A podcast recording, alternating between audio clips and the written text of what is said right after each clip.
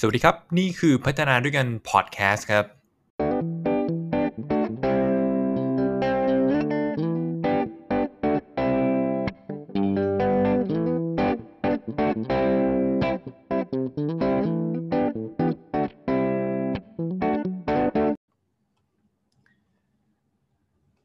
อเคครับผมก็สวัสดีทุกๆคนนะครับ นี่คือพัฒนาด้วยกันนะครับ ทั้งพอดแคสต์และไลฟ์ผ่าน เพจ Facebook นะครับสำหรับพอดแคสต์นี่เป็นตอนที่ 40 แล้วนะครับผมส่วนเพจ Facebook เนี่ยก็จะพยายามไลฟ์ในในทุกๆ สัปดาห์เวลาเนี้ยนะฮะเสาร์อาทิตย์ก็สองทุ่มโดยประมาณนะครับผมวันนี้อยากจะเริ่มต้นอย่างนี้ครับว่าคุณมั่นใจหรือเปล่าว่าตัวเองเนี่ยไม่มีอคตินะฮะไม่มี bias เลยในตอนทำงานนะครับผมหรือว่าเรามั่นใจสักแค่ไหนว่า เวลาเราตัดสินใจอะไรเนี่ย เรา มีเหตุผล เราพยายามใช้เหตุผลอย่างรอบด้าน เรารับฟังเราไต่ตรอง เราตระหนักมัน เรา aware มันมากเลยนะฮะเราพยายามจะ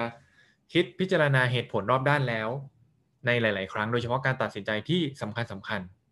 นะครับผมวันนี้ผมอยากจะขออนุญาตมาเล่านะฮะวันนี้มาอยากจะมาเล่าให้ฟังเป็นบทความที่ยะเยืดยาวมากอยู่ในเว็บไซต์ ที่เป็นเว็บไซต์เหมือนเป็นแหล่งความรู้เว็บไซต์หนึ่งนะฮะแล้วมันยอดเยี่ยมมากเลย หลาย ๆ คนไปลองติดตามได้ชื่อ Cleverism นะฮะ C L E V E R I S M นะครับผมเขาจะเป็นบทความแล้วก็มีวิดีโอบทความแล้วก็มีคลิปอะไรเงี้ยเป็นอาร์ติเคิลที่ดี หัวข้อชื่อ The Impact of Unconscious Bias on Leadership Decision Making คือผม ผมได้เข้ามาสู่เนื้อหานี้เพราะว่าผมเรียนไอ้คอร์สเรื่อง inclusive leadership ใน Coursera อ่าเรื่องหนึ่งที่มันจะทำให้เราสามารถเป็นผู้นำในองค์กรเนี่ยที่จะสามารถ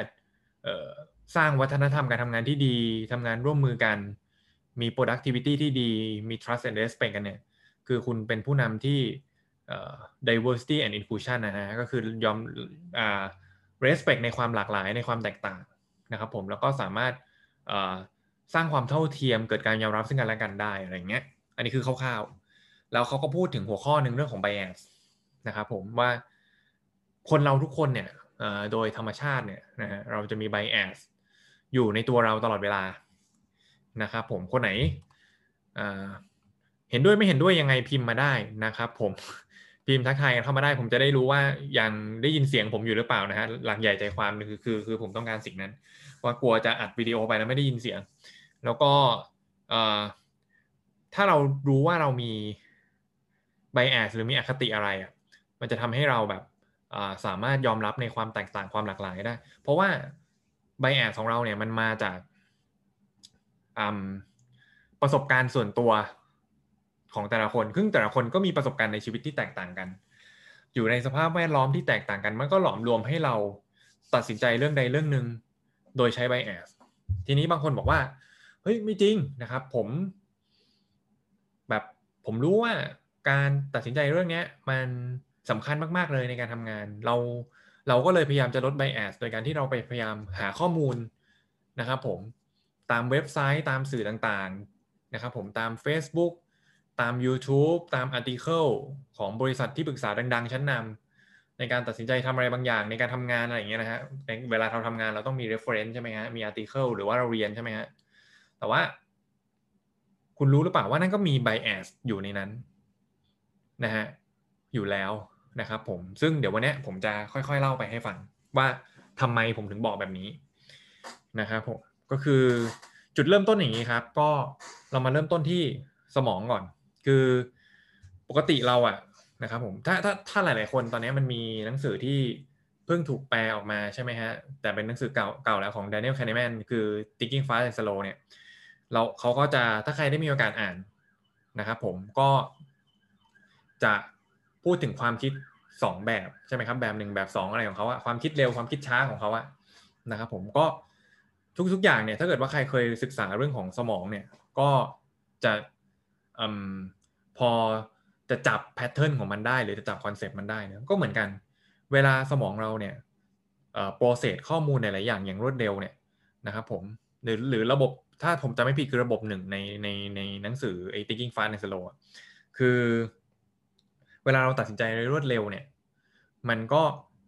มาอ่าเวลาเราตัดสินใจปุ๊บวินาทีนั้นอะมันมีการ process อยู่แล้วแหละนะฮะแต่มันเร็วมากใช่ไหมครับผม มันก็มาจากการตัดสินจากประสบการณ์ส่วนตัวอย่างที่ผมบอกไป มาจากตัดสินมาจากภูมิหลังทางวัฒนธรรมของตัวเรา ซึ่งไอการโปรเซสที่ว่านั้นน่ะก็นำไปสู่การตัดสินใจทุกๆสิ่งของตัวเรานะฮะบางทีเราตัดสินใจบางเรื่องเร็วมาก เราอาจจะรู้สึกว่ามันไม่ได้มี Impact อะไรต่อชีวิตเรา ไม่ได้มี Impact อะไรต่องานขนาดนั้นนะครับผมเราก็ตัดสินใจไป ตอนนั้นเราก็มี bias บางอย่าง หรือบางทีเราตัดสินใจช้ามาก เราหาข้อมูลมาประกอบ มันก็ยังมี bias อยู่ดีนะครับผม แล้วคุณรู้สึกไหมฮะว่ามีหลาย ๆ ครั้งที่คุณก็รู้สึกว่าตัดสินใจได้ผิดพลาดนะครับผมโดยเฉพาะอย่างยิ่ง เวลาที่เราต้องตัดสินใจเหตุการณ์ในสภาวะในเหตุการณ์ที่มันสำคัญมาก ๆ เลยอะบางทีนะฮะเราคิดว่าเราตัดสินใจดีแล้ว แต่สุดท้ายพอมองย้อนกลับไป เราก็ตัดสินรู้สึกว่าเราตัดสินใจพลาดมาก ๆ อยู่ดี ผมนี่ไม่ต้องห่วงเลยนะฮะผมมีเยอะมากในชีวิต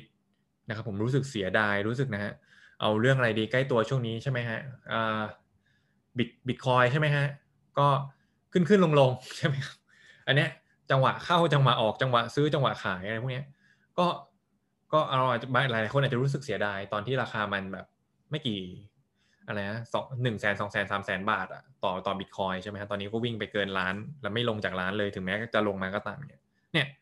ทุกๆอย่างเราเรา เออเรามีการตัดสินใจผ่านไบแอสที่เป็นมาจากประสบการณ์และภูมิหลังของเรา ทีนี้มันมันมันมันถูกเรียกว่า unconscious bias คืออคติที่เราไม่รู้ตัวนะ unconscious biases นะฮะถ้าถ้าออกเสียงให้ถูกต้องนะฮะมี ASES ด้วย อคติที่เราไม่รู้ตัว มาลองทดสอบกันนะครับผม อันนี้ตอบในใจก็ได้นะฮะพอดีคุยคนเดียวนะการไลฟ์การทำพอดแคสต์เนี่ยก็คุณลองตอบในใจกับสิ่งที่ผมกำลังจะพูดต่อไปนี้นะ คุณรู้สึกอย่างไรบ้าง เกี่ยวกับคนที่หนึ่งนะครับ มีปืนเป็นของตัวเองครับ ไม่เคยไปวัดมาก่อนเลยในชีวิต เลือกพักการเมืองคนละพักกับเรา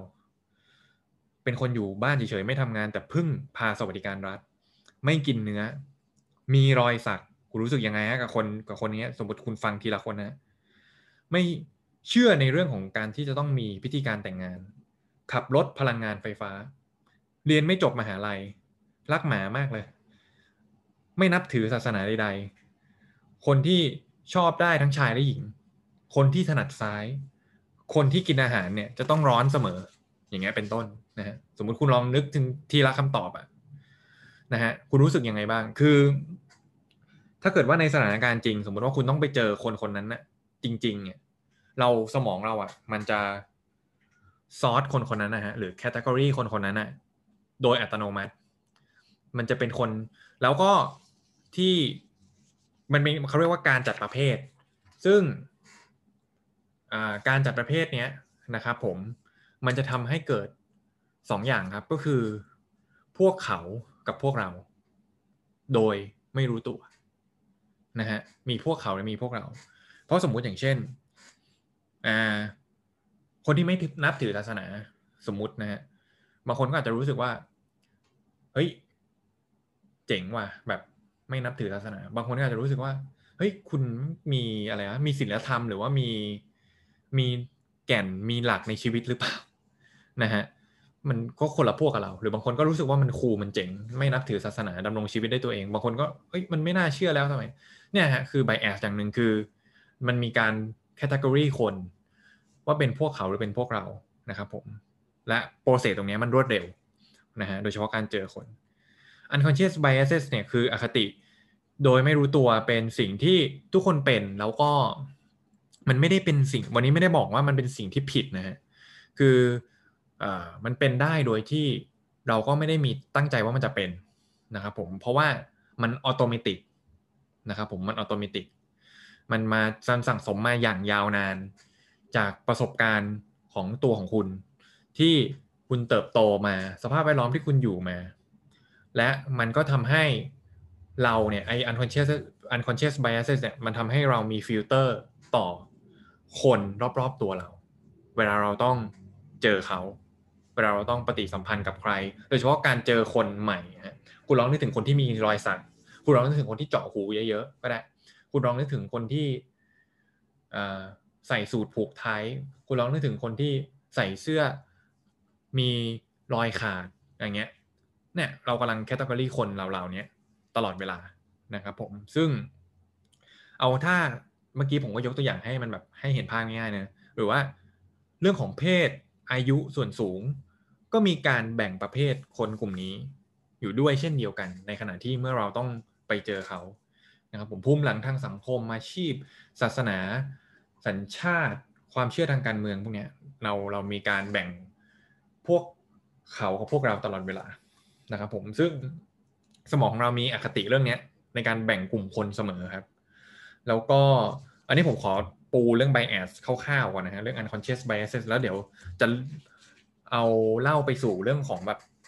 มันเกี่ยวกับโปรเซสการทำงานยังไงอย่างที่ผมโจหัวข้อไป ซึ่งมันเกี่ยวแบบอย่างน่าอัศจรรย์ใจมาก โดยที่พวกเราไม่รู้ตัว ซึ่งจากทฤษฎีเรื่องของอปัจเจกเรื่องทฤษฎีทางสังคมเนี่ยเชิงสังคมวิทยาเนี่ยนะฮะอธิบายว่า ไอไอการที่มันทำให้เรามีการแบ่งเขาแบ่งเราเนี่ย มันช่วยให้เราภูมิใจมีเซลล์เอสตีมในตนเองมากยิ่งขึ้น เพราะว่าเรารู้สึกมีกลุ่มที่เราบีลองอยู่ ถ้าตัวอย่างที่ยกได้ชัดเจนและเห็นภาพที่สุดอะคือการเป็นแฟนคลับทีมฟุตบอลนะฮะถ้าคนไหนเห็นอ่ามีมีมีประเด็นยังไงอยากจะพิมพ์แชร์พิมพ์ถามก็ถามมาได้นะฮะยกตัวอย่างเรื่องของทีมฟุตบอล นะฮะผมซึ่งมันเป็นเรื่องที่โอเค ถ้าเกิดว่าบ้านเราอาจจะไม่ได้แบบรู้สึกคลั่งไคล้รู้สึกชอบมากเหมือนขนาดแฟนบอลแถวยุโรปประมาณนั้น แต่ว่าฟุตบอลทีมเนี่ยมันก็จะมีแมนยูลิเวอร์พูลใช่ไหมฮะแมนแมนเชสเตอร์ซิตี้อะไรเงี้ยเลสเตอร์เชลซีอาร์เซนอลอะไรก็ว่ากันไปเนี่ยมันมันเกิดพวกเขาพวกเราเยอะมาก โดยเฉพาะแมนยูลิเวอร์พูลเนี่ยที่มีประวัติศาสตร์กันมาก่อน หน้านี้กันอย่างยาวนานในการเป็นคู่แข่งกัน ซึ่งก็ย้อนกลับไปที่ผมบอกนะว่า การที่มันบอกว่ามีพวกเขาพวกเราอะมันทำให้มีความภาคภูมิใจนะครับ เรามีกลุ่มที่เราบีลองอยู่ แล้วเรามันทำให้เรารู้สึกมีเซลล์เอสตีในตัวเอง แต่ว่าอย่างที่ผมบอกไปการที่มีเขามีเราเนี่ยจุดอันตรายก็คือกลุ่มที่ไม่ใช่พวกเดียวกันกับเราเนี่ยคือกลุ่มที่เรากำลัง ตีความหรือให้ความหมายกับเขาว่าว่าเป็นพวกที่คนละฝั่งกับเราอะนะฮะอืมและนั่นหมายถึงว่า เราเป็นแฟนแมนยูเราคือพวกของแมนยูนะฮะในขณะที่อีกกลุ่มหนึ่งลิเวอร์พูลสมมตินะเอาให้เห็นภาพง่ายลิเวอร์พูลคือลิเวอร์พูลคือไม่ใช่กลุ่มเราอ่านะฮะเอาเอาเปิดประเด็นอย่างนี้ก่อนเนาะนะครับผมพอมีเขามีเราเสร็จปุ๊บ การเกิด sense of belonging นะครับผมการเกิด คำว่า us คำว่า them อย่างเงี้ยนะฮะก็มันทำให้นะครับผมเกิดอีกเรื่องหนึ่งที่เราได้นะฮะเรื่องของ self-esteem เรื่องของความภูมิใจเนี่ยการเป็นการได้ belong อยู่ในกลุ่มเนี่ยมันได้ภาพลักษณ์มันได้ความพึงพอใจด้วย มันทำให้เรามีตัวตนนะฮะมันทำให้เราเกิดอคติครับเกิดไบแอสว่าแมนยู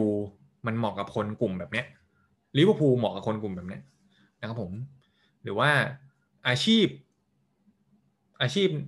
วิศวะมันเหมาะกับคนลักษณะแบบนี้ อาชีพหมอเหมาะกับคนแบบนี้ใช่ไหมฮะมันจะเริ่มมีการแบ่งพวกลงไปในแต่ละประเภทประเภทนะครับ และมันกำลังแตะไปในเรื่องของอาชีพหน้าที่การงานด้วยเช่นเดียวกันนะครับผม ทีนี้พอมันมีการแยกกันแล้ว ระหว่าง us กับ them เนี่ยนะฮะหรือแมนยูลิเวอร์พูลนะฮะผมอาจจะเอาเรื่องฟุตบอลมันจะได้เบาๆหน่อยนะฮะไม่ซีเรียสมาก คือมันทำให้เกิดการ discriminate ลดทอนกลุ่มคนที่ไม่ใช่กลุ่มเราอะนะฮะมองเขาไม่ดีนะฮะนะฮะอย่างใดอย่างหนึ่ง สมมติวันที่ทีมลิเวอร์พูลสมมติผมเป็นแมนยูลิเวอร์พูลแพ้ เราก็จะรู้สึกโอ้โห discriminate เขาใช่ไหม หรือว่าผมเป็นลิเวอร์พูลผมเชียร์ลิเวอร์พูลแมนยูแพ้ โดยเฉพาะแพ้กับทีมที่แบบโอ้โหอันดับแย่ด้วยอันดับท้ายๆตารางเลยโอ้โหไป discriminate กันเต็มที่คุณนึกถึงสถานการณ์อย่างนั้นออกไหมฮะสำหรับคนที่ชื่นชอบฟุตบอลนะครับผมการ discriminate ลดทอนคุณค่าของกลุ่มคนอื่น มันช่วยเพิ่มภาพลักษณ์ในตัวเราด้วยนะฮะซึ่งพฤติกรรมนี้นะฮะมันมี study ศึกษามาว่ามันอยู่ในระดับ DNA ในตัวเรา และมันคล้ายกับลิงชิมแปนซีนะฮะ DNA ที่เป็นลักษณะเดียวกันกับลิงชิมแปนซีหมายถึงอย่างไรหมายถึงว่าลิงซึ่งลิงชิมแปนซีเนี่ยในในเชิงธรรมชาติของมันเนี่ยก็มันก้าวร้าวกับคนกลุ่มอื่นๆ มันจะมีเชิงมันจะมีพฤติกรรมเชิง aggressive กับคนกลุ่มอื่น ที่ไม่ใช่กลุ่มของตัวของมันเอง อีเวนว่าแม้ว่าไอ้กลุ่มที่มันไปก้าวร้าวนั้น มันจะเคยเป็นกลุ่มที่มันเคยออยู่ด้วยอะก็ตาม ลิงชิมแปนซีเป็นลักษณะแบบนั้นนะครับผมลิงชิมแปนซีเป็นลักษณะแบบนั้น คือสามารถ aggressive ได้นะฮะแต่ผมกำลังไม่ต้องไม่ไม่ได้ไม่ไม่พูดเกี่ยวกับคนยังไงนะฮะมันไม่ได้เกี่ยวกันอันนี้คือ แค่เปรียบเทียบอ่าพูดให้เห็นภาพว่ามันโดยธรรมชาติมันเป็นอย่างนั้นนะครับผมซึ่งอคติเหล่านี้มันก็จริง ๆ แล้วนะฮะ ในบทความก็บอกว่าอาคติเหล่านี้มีประโยชน์ต่อการดำรงชีวิตของเรานะ เพราะว่าอย่างน้อยเนี่ย มันไม่ใช่ว่า เฮ้ย พอวันนี้เรารู้ว่าคนเรามีอคติ คนเรามีอัสมีเดม มี discriminate กันเนี่ย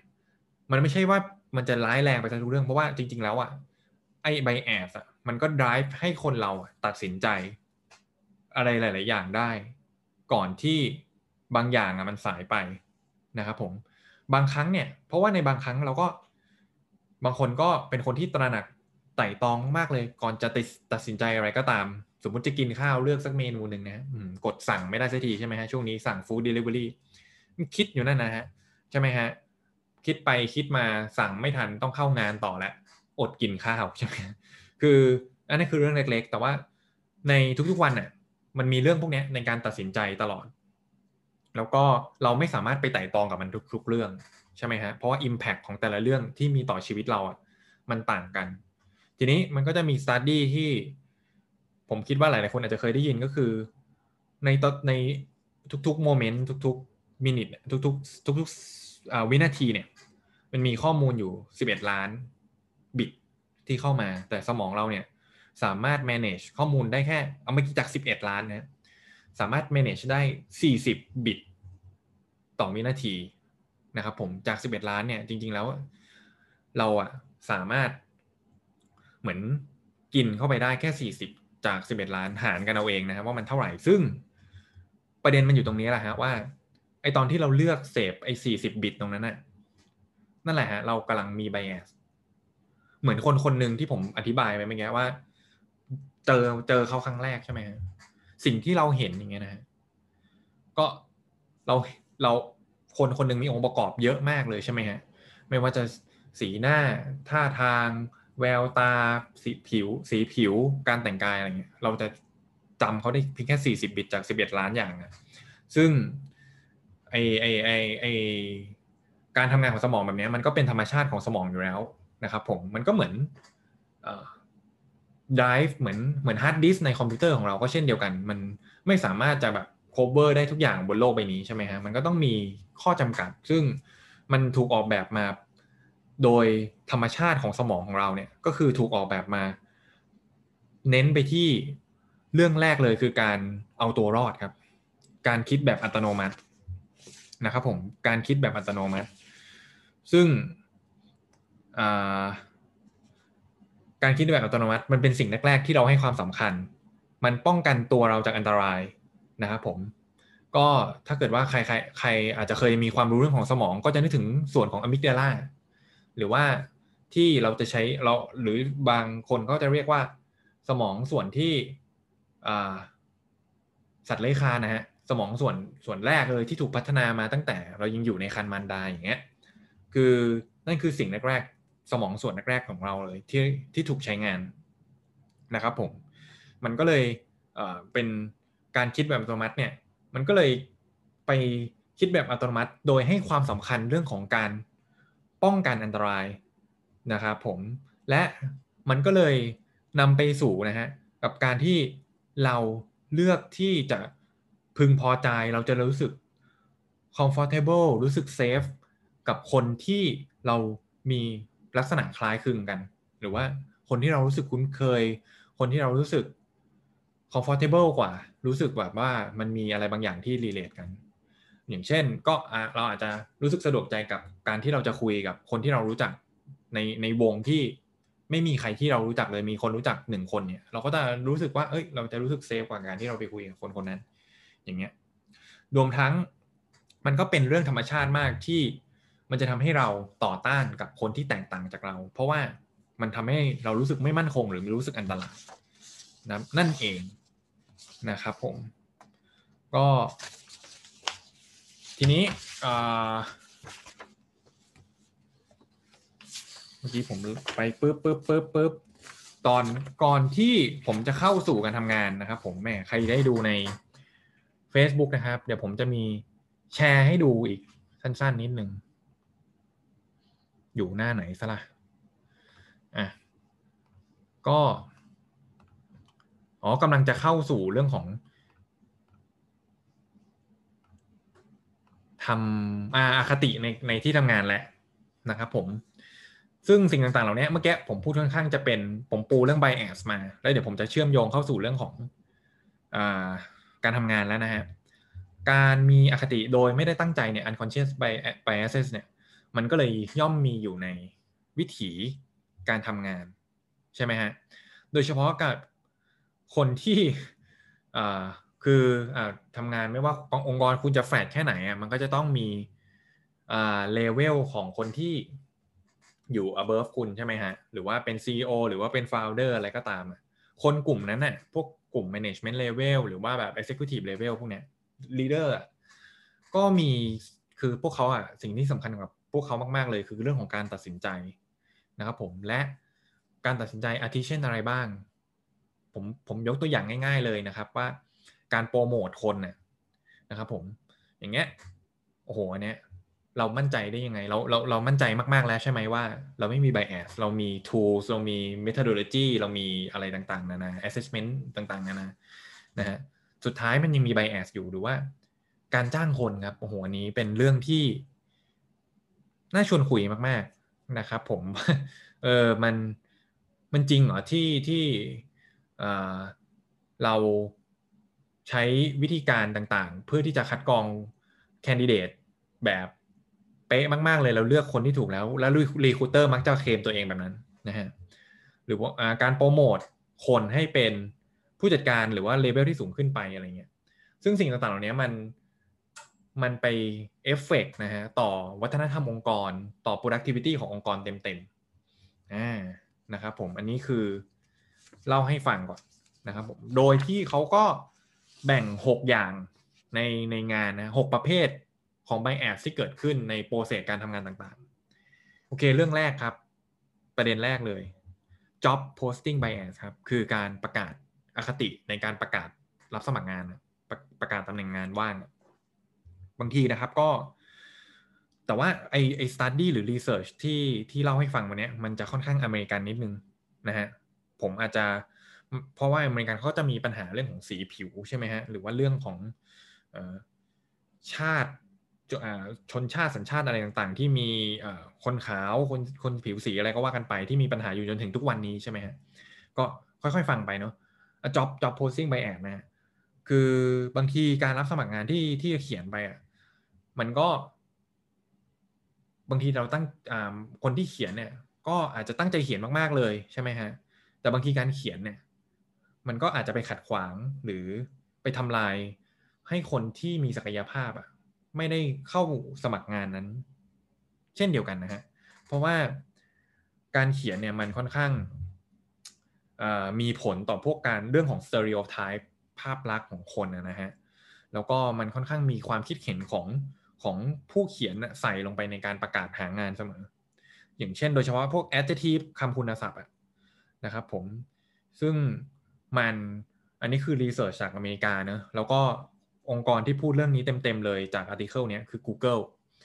นะครับผมออย่างเช่นคำว่าอะไรนะฮะแต่แต่ประเทศไทยเราก็ค่อนข้างฮอตคิดกับการใช้ภาษาอังกฤษในการโพสหางานอยู่แล้วเนาะเออโพสประกาศรับสมัครงานอยู่แล้วอะ คุณลองคุณลองฟังคำนี้แล้วลองนึกถึงเพศดูนะฮะ driven independent analytical competitive นะฮะคุณนึกถึงเพศอะไรนะฮะ social เมื่อกี้นะฮะ แล้วก็อีกหมวดหนึ่งนะฮะ sociable นะครับผม responsible dedicated support นึกถึงเพศอะไรนะฮะ ก็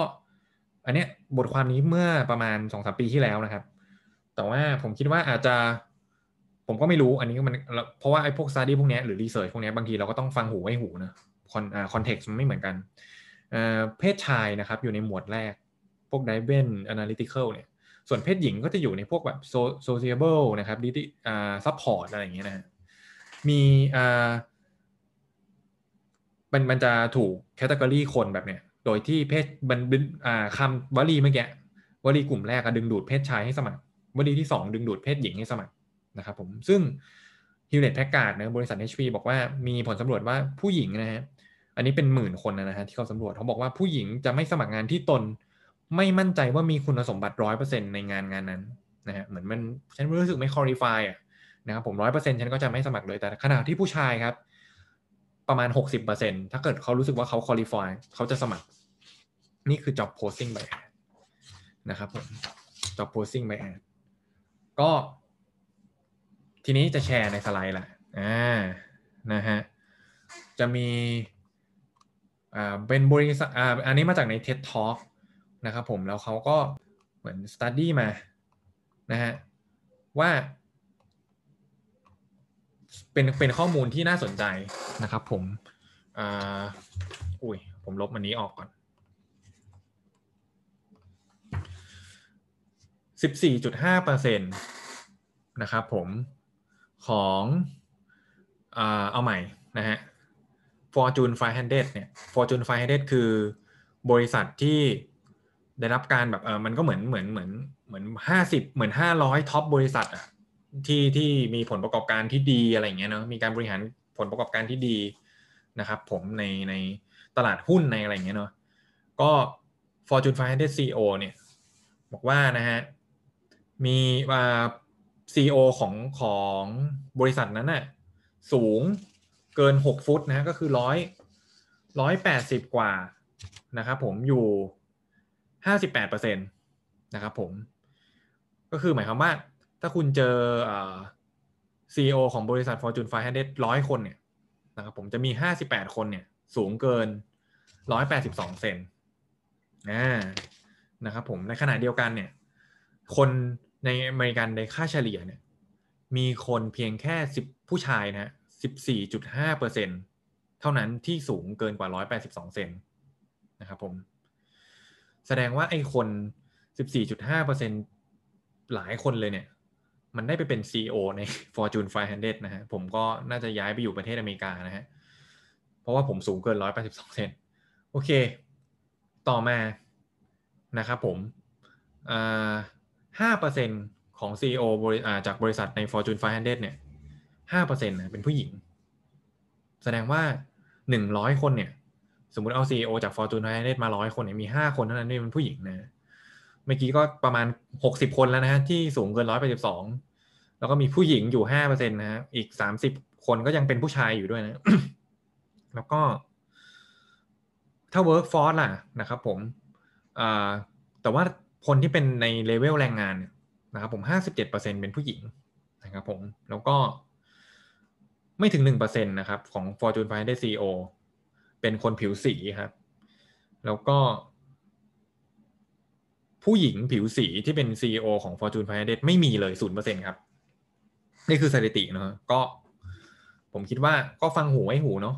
นะครับผมมันก็อาจจะเป็นคอนเท็กซ์ของเขาระดับหนึ่งแหละ เรื่องของผิวสีเรื่องของอะไรต่างๆ แต่ว่า เดี๋ยวเราค่อยๆไปนะครับผมมันเกี่ยวข้องกับเราหรือเปล่าลองดูนะฮะทีนี้อะตัดภาพมาเมื่อกี้ job posting bias นะครับผมอันที่สองครับ recruitment process bias คืออคติของ recruiter ครับ ปกติ recruiter เนี่ยโดยธรรมชาตินะครับ ก็จะมั่นใจมากๆว่าคนที่จ้างมาเนี่ยมันถูกต้องผ่าน tool ผ่าน assessment ผ่าน methodology ต่างๆ ที่ process ต่างๆ ที่องค์กรหรือทีมได้วางไว้หรือตัวของเขาได้วางไว้ เขาถามคำถามโห smart เลยอ่า STAR เลยนะฮะ situation action result ถามครบ identify action มี evidence รับรอง คิดว่า recruiter ส่วนใหญ่ก็ต้องมั่นใจใช่ไหมฮะว่า ฉันดู CV ฉันดู ฉัน interview มาถูกต้องในการคัดเลือกคนคน candidate เข้ามาแล้ว แต่ว่าในที่อเมริกาเนี่ยเขามีการ มี researcher เนี่ยลองส่ง CV ไปนะฮะ ไปสมัคร แล้วก็เขาแบ่งนี้ฮะ คือมีชื่อที่มันเป็นแนวโน้มของคนผิวขาวอยู่ ผมก็ไม่แน่ใจนะครับว่ามันชื่อยังไงบ้าง อาจจะชื่อแบบ Dennis Bob อะไรก็ว่ากันไปใช่ไหมฮะ แล้วก็มีชื่อที่เป็น Asian หรือ African nameด้วยนะฮะแต่แต่ว่าเนื้อหาใน CV เหมือนกัน นะครับเหมือนกันแบบเหมือนกันให้ได้มากที่สุดนะฮะผมไม่แน่ใจว่ามันมากน้อยแค่ไหน แต่ว่าเหมือนกัน ผลปรากฏว่าสองเท่าเลยนะฮะกับอัตราที่คนผิวขาวจะถูกเรียก หรือผ่านเข้าไป ในการสัมภาษณ์ต่อไป อันนี้คือ CV นะฮะทีนี้ และมากไปกว่านั้นนะครับ ซึ่งอันนี้ผมก็ผมก็เป็นอันนี้ผมพูดตรงๆนะครับ ผมเพราะผมก็เป็นคนสัมภาษณ์คนเข้าทำงานด้วยในหลาย ๆ โอกาส คือคนสัมภาษณ์มักจะมีแนวโน้มจ้างคนที่คล้ายคลึงกับตนเอง อันเนี้ยผมยอมรับว่าเราก็ยังมีจุดบอดตรงนั้นนะครับผมบางทีเราก็ชอบคนที่คิดวิเคราะห์ หรือว่าพูดจาฉาฉานอย่างเงี้ยนะครับผมพูดจามีการพูดจาที่ effective อะนะครับผมบางทีผมเจอคนที่พูดจาไม่ effective ผมก็รู้สึกมี bias ไม่อยากคุยด้วยต่อ อันนี้ก็ยังเป็นนิสัยที่ไม่ดีหรือว่ามี bias ของตัวเองสูงมากนะครับผมแล้วก็อันนี้ก็เป็น study ที่ผมคิดว่าเหล่า recruiter อาจจะทราบอยู่แล้วก็คือ โดยเฉลี่ย 1 CV 1 resume recruiter ก็จะดู 6 วินาทีนะครับผมอันนี้ก็มีพูดในเท d Talk นะครับผม 6 วินาทีปุ๊บเปลี่ยนเปลี่ยนเปลี่ยนเพราะฉะนั้นมันต้องตัดสินใจเร็วมาก อันนี้ก็ด้วย efficiency อะไรต่างๆ ก็มันไม่มีถูกไม่มีผิดแต่ว่า มันคือความจริงที่เกิดขึ้นแล้วก็ ผมผมก็เชื่อมากว่าเชื่อเชื่อมากๆเลยว่าโดยโดยเฉพาะพวกบริษัท recruitment consult อะไรเงี้ยเขาก็ work สิ่งต่างๆ เหล่านี้อยู่นะครับผมหรือว่า เราอาจจะเคยได้ยินอย่าง Google นะฮะในหนังสืออชื่อดังของ Google เนี่ยก็บอกว่าเออเขาก็มีการสัมภาษณ์ที่พยายามหาคนหลาย ๆ คนมาสัมภาษณ์หรือว่ามีโปรเซสที่ค่อนข้างยาวนานพอสมควรกว่าองค์กรอื่น ๆ เพื่อที่จะ make sure ให้ได้ว่าเขามองคนคนหนึ่งหรือมองแคนดิเดตได้รอบด้านนะครับผม ต่อไปอันที่ 3 ครับ evaluation and promotion bias คือการประเมินผลการปฏิบัติงานและการโปรโมทคน อย่างมีอคตินะฮะอคติในการประเมินผลการปฏิบัติงาน อคติในการโปรโมทคนนะครับผมอันนี้มันเอ่อสิ่งที่มันสำคัญมากๆเลย คือเรื่องของความใกล้ชิดระหว่างคนถูกประเมินกับผู้ประเมินนะครับผมถ้าเกิดว่าแบบมันมี preference คล้ายกันหรือว่ามีความสัมพันธ์ที่ดีต่อกันน่ะมันมีแนวโน้มต่อผลการประเมินมาก ๆเลยนะครับผมว่าเขาจะให้คะแนนได้โอเวอร์หรือ มากไปหรือว่าน้อยไปอะไรเงี้ย ต่อพนักงานนะครับ ซึ่งสิ่งต่างๆ เหล่านี้มันมันมันมีผลต่อให้พนักงานกลุ่มหนึ่งที่ได้รับผลกระทบก็รู้สึกแย่ รู้สึกด้อยค่านะครับผม value ไม่ไม่ได้ดี แล้วก็ลดประสิทธิภาพในการทำงานลง แล้วก็แน่นอนผลผลเสียก็สู่องค์กรแน่นอนนะครับผมแล้วก็อย่างที่ผมบอกไปนะฮะเรื่องของ CEO ของบริษัทใน Fortune 500 ที่อเมริกานะครับผม ทีนี้ อะแล้วก็มีอีก3 bias ที่วันนี้อยากจะเล่าให้ฟังที่เกี่ยวข้องกับการทำงานนะครับผมจะเปิดในสไลด์ต่อเนาะพอเรารู้แล้วว่ามันมีเรื่องของอคติเรื่องของการประกาศ การ recruit การโปรโมทคนนะครับผมอะเล่า bias สามตัวนะครับผมที่อันนี้มาจาก TED Talk เขาเขาเรียกสามตัวนี้ว่า the bias trifecta นะฮะ the bias trifecta นะฮะ อันแรกเลยคือ unconscious bias unconscious bias ก็คืออย่างที่ผมเล่ามาทั้งหมดเนี่ยคือเร็วมากตัดสินใจเร็วมากนะครับผมสมองส่วนอะมิกดาลาเนี่ยตัดสินใจทันที เมื่อเราต้องตัดสินใจหรือเผชิญสถานการณ์บางอย่าง แล้วจุดที่สำคัญที่สุดคือเราโฟกัสไปเรื่องของการเอาตัวรอดความปลอดภัยนะครับผมมันทำให้เราเลือกที่จะ prefer คนที่มีลักษณะคล้ายคลึงกับเรา หรือเราต้องการนะครับ อันที่สองคือ retroactive inference นะฮะ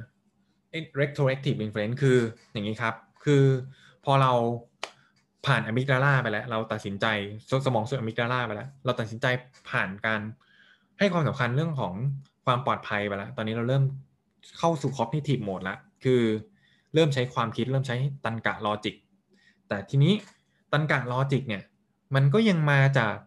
ประสบการณ์ ที่ผ่านมาที่สมมุติว่าคุณมีเหตุการณ์เหตุการณ์หนึ่งคุณเพิ่งผ่านเรื่องราวใดเรื่องราวหนึ่งมา เกี่ยวกับเหตุการณ์ที่คุณจะต้องตัดสินใจตอนนี้นะครับผมคุณก็จะไปเอาไอ้สิ่งที่คุณเพิ่งผ่านมาว่าคุณจำมันได้ยังไง คุณก็เอามาตัดสินใจในเหตุการณ์นี้นะครับผมอย่างเช่นยังไงดี เอ อันนี้ผมไม่ได้เตรียมมา อย่างเช่น เลือกอาหารก็ได้อ่าสมมุติคุณเลือกอาหารก็ได้ นะครับผมว่าคุณรู้สึกว่าเฮ้ยคุณมีความรู้สึกคุ้นเคยว่าร้านที่มันสภาพแวดล้อมแบบเนี้ยนะครับ ผมหน้าตาของร้านแบบเนี้ย มันต้องกินอาหารแบบ เป็นแนวแบบเผ็ดเผ็ดผัดผัดอะไรเงี้ยนะครับ ผม เพราะว่าคุณจำได้ว่าไอ้ร้านที่มันแบบ ดูดูลักษณะเหมือนร้านข้าวต้มอย่างเงี้ยก็ได้อะเออ คุณก็คุณรู้สึกว่าไอ้อ่าร้านร้านที่คุณกำลังไปเจอเนี่ยในสถานที่แปลกใหม่ที่คุณเพิ่งเคยไปครั้งแรก คุณรู้สึกว่าเออมันต้องสั่งผัดผักบุ้งอะไรสักอย่างอะผัดผักบุ้งไฟแดงหรือยำไข่เค็มอะไรเงี้ยเมนูข้าวต้มมันก็จะประมาณเนี้ยยำกุนเชียงอะไรอย่างเงี้ยเนาะเออคณะหมูกรอบอย่างเงี้ยใช่ไหมฮะมันก็จะอย่างเงี้ย เราก็จะเอาสิ่งที่เราจดจำได้สิ่งที่ผ่านมา ซึ่งไม่รู้ว่ามันมันไอเมนูเมื่อกี้จะเป็นแค่ผมเนอะคือเราก็จะจดจำต่างๆ ในเรื่องราวของเราที่ผ่านมาในแบบที่เราอยากจะจำแล้วเราก็มาตัดสินใจในเหตุการณ์ณปัจจุบันเนี่ยที่ที่มันเพิ่งเกิดมา ซึ่งแม้ว่ามันไม่ได้เกี่ยวอะไรกับสิ่งที่คุณเพิ่งผ่านไปเลย นี่คือ retroactive inference นะฮะอันที่สามก็ง่ายๆครับ confirmation bias confirmation bias เนี่ยผมว่าเออเราอยู่ในโลกโซเชียลมีเดียเนี่ยต้อง aware ให้ดีๆ คือก็พวกอ่านข่าวพวกเสพข้อมูลต่างๆ คือเหมือนเหมือนพวกไอ AI อัลกอริทึมอะไรใช่ไหมฮะ Facebook มันก็เลือกสิ่งที่เราไลค์สิ่งที่เราแชร์สิ่งที่เรากดคลิกไปอ่านเนี่ยมันก็พยายามหาข้อมูลอะไรที่มันคล้ายคลึงอะมา serve serve เรา YouTube ก็เช่นเดียวกันใช่ไหมฮะ TikTok Instagram อะไรก็ตาม ก็ อ่าเนี่ยมัน confirm ว่าสิ่งที่เราคิดตัดสินใจนั้นมันถูก แต่ว่าผมผมอ่าที่เราเชื่อที่เราคิดที่เราตัดสินใจมันถูกต้อง และเราก็ไปหาข้อมูลต่างๆ มาเพื่อที่จะบอกว่าเฮ้ยสิ่งที่ฉันคิดอะมันถูกต้อง ซึ่งข้อมูลที่คุณหามาก็เป็นข้อมูลที่เป็น Data นะเป็นข้อมูลที่เป็น Evidence นะเป็นหลักฐานความเป็นจริงนะเออแต่ว่า ต้องต้องบอกงี้ฮะว่า จริง ๆ แล้วอะ แล้วคือเพราะผมเคยเจอคนแบบเนี้ยคือ และและผู้บริหารประเทศไทยส่วนใหญ่เป็น คือ confirm แล้วว่าฉันตัดสินใจแบบนี้ว่าฉันจะทำงานแบบนี้ แล้วฉันก็ไปหาข้อมูลที่มันก็บอกอยู่แล้วว่าทำงานแบบนี้ถูกนะเพราะฉะนั้นสิ่งที่เขาตัดสินใจไม่มีทางผิดนะไม่มีทางผิดเลย เพราะว่าเขาหาข้อมูลที่มันก็เซิร์ฟอยู่แล้วอะใช่ไหมฮะแต่ว่าจริง ๆ แล้วอะสมมุติว่าโลกใบนี้มันมีอยู่ร้อยข้อมูลเนี่ยเขาไปหามา 20 ข้อมูลเนี่ยเพื่อ confirm ในสิ่งที่เขาตัดสินใจไปแล้วอะ แล้วมันจะผิดได้ยังไงใช่ไหมฮะในเมื่อเขาไม่ได้หาข้อมูลที่ 21 เขาไม่ได้เอาข้อมูลที่ 32 เขาไม่ได้เอาข้อมูลที่ 99 มา และในขณะที่ทีมงานคนอื่นหรือลูกน้องเนี่ยหามาได้ แต่เขาปฏิเสธไปแล้ว เพราะว่าเขาเอา 20 อันแรก confirm ไปแล้ว แล้วมันก็เพียงพอแล้วสมมุติอย่างเงี้ยนะนี่คือสิ่งที่ผมคิดว่าลองไป ลองไปคิดกันดูว่าเจอว่าตัวเองเป็นหรือเปล่านะผมว่าถ้าเจอเนี่ยหัวหน้าหัวหน้าหลายๆคนอาจจะเป็นนะผู้บริหารหลายๆคนอาจจะเป็น เพราะฉะนั้นสิ่งที่สิ่งที่จะฝากไว้สองคำก็คือ ในประเด็นเรื่องของอคติสามอันเนี้ย collective agreement กับ fit with whom กับ who decided นะครับ collective agreement คือเหมือนกับว่า พอมันรวมกลุ่มกันนะครับผมมันก็รู้สึกว่าเอออ่าสมมุติว่าในตัวอย่างในในในวิดีโอนะครับเขาบอกว่าตำรวจเนี่ยต้องตัวขาวตัวสูงร้อยเก้าสิบเซนแล้วก็เคยผ่าน การเรียนโรงเรียนกอไก่มาก่อนสมมตินะฮะและเพราะฉะนั้นเนี่ยเวลาคุณคัดเลือกคนที่เข้ามาทำเป็นตำรวจเนี่ยเขาก็จะต้องเป็นคนผิวขาวสูงร้อยเก้าสิบเซนแล้วก็เคยผ่านโรงเรียนกอไก่มา แล้วก็จะมีความเชื่อว่าเฮ้ยเนี่ยดีคุณภาพเป็นตำรวจได้ คนที่ผ่านสามใครที่เรียนเนี่ยดีคุณภาพเป็นตำรวจได้ แต่ในความเป็นจริงแล้วอะมันมีอะไรมากกว่านั้นหรือเปล่า นี่คือ collective agreement ทุกคนก็เชื่อกันไปนะครับผมแล้วก็ตำแหน่งงานมัน เหมาะสมสำหรับใครแล้วใครตัดสินใจนะครับผมนี่คือประเด็นที่คุณก็ต้องไป เวลาคุณจะตัดสินใจเลือกคนหรือจ้างคนลองดูนะฮะมัน fit with whom who decided นะครับผมบางทีคนที่บอกว่าเฮ้ยฉันไม่ชอบเลยกับการแต่งตัวคนแบบนี้เป็นคนที่ตัดสินใจเลยนะฮะว่ากับกับกับเฮดิเดตคนนี้ในการแต่งตัวของของเขาว่าฉันไม่ชอบเลย คนคนนั้นอาจจะเป็นคนตัดสินใจเรื่องของการว่าจ้างแคนดิเดตคนนั้นซึ่ง พังไปเลยนะแต่ว่าเขาไม่ได้พูดตรงไปตรงมานะเขากลับกลายเป็นพูดว่าไปเขาไปขุดเอาอีเวนท์ที่เขาไปสัมภาษณ์ candidate มาแล้วก็มา confirm ว่าอีเวนท์คนนี้ candidate คนนี้ไม่ผ่าน มันเรื่องพวกนี้มันมีเยอะมากมายซึ่งวิธีแก้เดี๋ยว เดี๋ยวผมก็จะพูดตอนท้ายอีกนะฮะแต่เบื้องต้นก็คือเขาใช้คำว่า humility กับ discipline humility นะฮะหมายถึงว่าการที่เข้าใจมีความแบบผ่อนปลนในตัวเองเพื่อเข้าใจมุมมองคนอื่น แล้วก็มี discipline ในการหาข้อมูลที่รอบด้านนะครับ อันที่สี่ครับ gender bias gender bias เนี่ยคือเรื่องของเพศนะฮะผมก็จะไปเร็วๆอีกสองสามอันนะฮะเพื่อที่จะไปสู่วิธีแก้ไขเนาะอันที่สี่ก็คืออคติเรื่องเพศก็อย่างที่บอกไปก็คือ ผู้สมัครในตำแหน่งงานที่สูงนะฮะหรือผู้ผู้บริหารเนี่ยก็ คนคนก็มักจะพิจารณาเอาผู้ชายอะมาทำก่อน พวกผู้บริหารอะไรพวกนี้แล้วก็ ตำแหน่งงานพวกสาย STEM นะครับผมตำแหน่งงานพวกสาย STEM พวกเทคโนโลยี Engineering Mathematics Education นะครับผมถ้าเกิดว่าใครทำงานการศึกษาก็จะรู้ ก็จะ prefer ว่าเอออยากได้ผู้ชายมาทำอะไรเงี้ยนะครับผมซึ่งมันมีสถิติ research มาว่าตำแหน่งงานพวกงานสาย STEM งานในพวกเนี้ยมันมีการว่าจ้างผู้ชายมากกว่าผู้หญิงเท่าหนึ่ง นะครับผมเท่าหนึ่งเลยทีเดียวห้าสิบเปอร์เซ็นต์นะครับห้าสิบเปอร์เซ็นต์ขอให้แล้วก็มีการศึกษาให้ผู้ชายกับผู้หญิงเนี่ยเป็น role play เป็น manager แล้วก็พูดคอมเมนต์ในเรื่องงานใช้คำเดียวกันเลยนะฮะแล้วก็แบบเป็นการคอมเมนต์ที่ใช้อารมณ์ใช้ opinion มากๆ ผลปรากฏว่าเอาให้คนเป็นหลาย ๆ คนดูเนี่ยสถิติเป็นหมื่นคนเลยนะฮะผลปรากฏว่ามีการสะท้อนว่า ผู้หญิงดูไร้เหตุผลดูไม่เก่ง สูงกว่าจำนวนที่บอกว่าผู้ชายดูไร้เหตุผลดูไม่เก่งด้วยทั้งที่ role play โดยใช้คำพูดเหมือนกันหมดเลย แล้วก็ emotional แบบโหมดเหมือนกันหมดเลย อย่างเงี้ยนะฮะวิธีแก้ไขก็คืออในวิดีโอเนี่ยบอกว่าก่อนที่จะคอมเมนต์เรื่องงานต่างๆเนี่ยพยายามเคลียร์ intentionแล้วก็พูดเป็น statement ก่อนที่จะ feedback หรือคอมเมนต์ใดๆนะครับ อันที่ 5 ครับอคติจากการคิดร่วมกันทั้งกลุ่ม นะครับผมใช้คำว่า group think bias คล้ายๆ collective agreement เมื่อกี้นะครับผมคืออคติแบบเออคือไม่อยากขัดแย้งอะไม่อยากเสนอประเด็นที่ตัวเองคิดหลีกเลี่ยงที่จะพูด แต่ทั้งที่เรามีประเด็น เพราะว่าเราอยากเป็นส่วนหนึ่งของกลุ่ม เพราะว่าเราไม่อยากขัดแย้ง แล้วไอ้สิ่งต่างเหล่านี้มันทำให้องค์กรเนี่ยเสียโอกาสในการตัดสินใจต่างๆ ที่ดี ๆ ไป แล้วก็มันเสีย engagement ของพนักงานด้วย เพราะว่าบางทีการเอออต่างๆ เหล่านี้ มันก็ลดคุณค่าความเป็นมนุษย์ของพนักงานนะครับผม อันที่ 6 สุดท้ายครับ เป็น company policy bias ครับ ก็เป็นความแตกต่างนะครับ อย่างเช่นผู้ชายบางทีก็อยากทำงานแบบที่มันเดินทางผู้หญิงอยากทำงานแบบอยู่ที่บ้านอยากอยู่กับลูกๆอะไรเงี้ย แต่ว่าเอาเข้าจริงก็การ support มันต่างกันคือ ผลปรากฏว่าการไปเดินทางที่โรงแรมค่าเครื่องบิน ได้รับการ support ได้รับการจ่าย แต่ว่าการทำงานที่บ้าน ผู้หญิงอยากทำงานที่บ้านเงี้ยสมมติว่าทำงานที่บ้านปุ๊บหรือว่าเราเรา work from home อย่างเงี้ยเราไม่ได้ค่าข้าวนะฮะเราไม่ได้ค่าอยู่ที่บ้านแต่อย่างใด แต่การที่เราไปเดินทาง เราได้อ่าเราได้ค่าข้าว แต่การอยู่ที่บ้านเราไม่ได้ค่าข้าวอย่างเงี้ยทั้งที่เราทำงานเหมือนกันสมมุตินะหรือว่ามันนี้ก็อ่าอะไรอะไปต้องไปกินข้าวกับหัวหน้าเพื่อสร้างสัมพันธ์ เพื่อเราอยากได้โปรโมทแต่ว่าบางทีเราก็ไปกิน หัวหน้าสมมติหัวหน้าไม่ได้เลี้ยง ก็อะซวยไป แต่ว่าคุณจำเป็น เพราะว่าถ้าคุณไม่ทำคุณก็บิวความสัมพันธ์ไม่ได้ อย่างเงี้ยเป็นต้นอะเราแก้ไขเรื่องพวกนี้ได้ยังไงนะครับ ผมเราแก้ไขเรื่องพวกนี้ได้ยังไงนะครับอะมีอยู่สามข้อนะครับ ผมหนึ่งนะครับ ผม ก็ระวังครับจุดบอดของตนเอง คือคุณก็หลังจากได้ยินวันนี้คุณก็ต้องลองไปดูแล้วว่าไบแอสของคุณมีอะไรนะครับผมพอคุณรู้แล้วว่าคุณเป็นคนที่มีไบแอสแบบไหนนะครับผมก็พยายามโน้ตไว้พยายามหาเหตุผลหลักฐานดีๆอ่าพยายามทุกๆครั้งที่คุณต้องตัดสินใจพยายามหาเหตุผลหาหลักฐานดีๆนะครับผมเพื่อมาประกอบการตัดสินใจให้มันขัดแย้งหรือว่าให้มันเหมือนแบบมันดีเบตตัวคุณบ้างนะแต่คุณต้องรู้ตัวก่อนว่าคุณมีอคติในเรื่องอะไรนะครับผม ซึ่งอันที่สองวิธีแก้ที่สองก็คือไอ้เรื่องของ humility เนี่ยครับ be humble เนี่ยครับการถ่อมตัวหมายถึงไง คือคุณต้องหัดขอฟีดแบ็กคน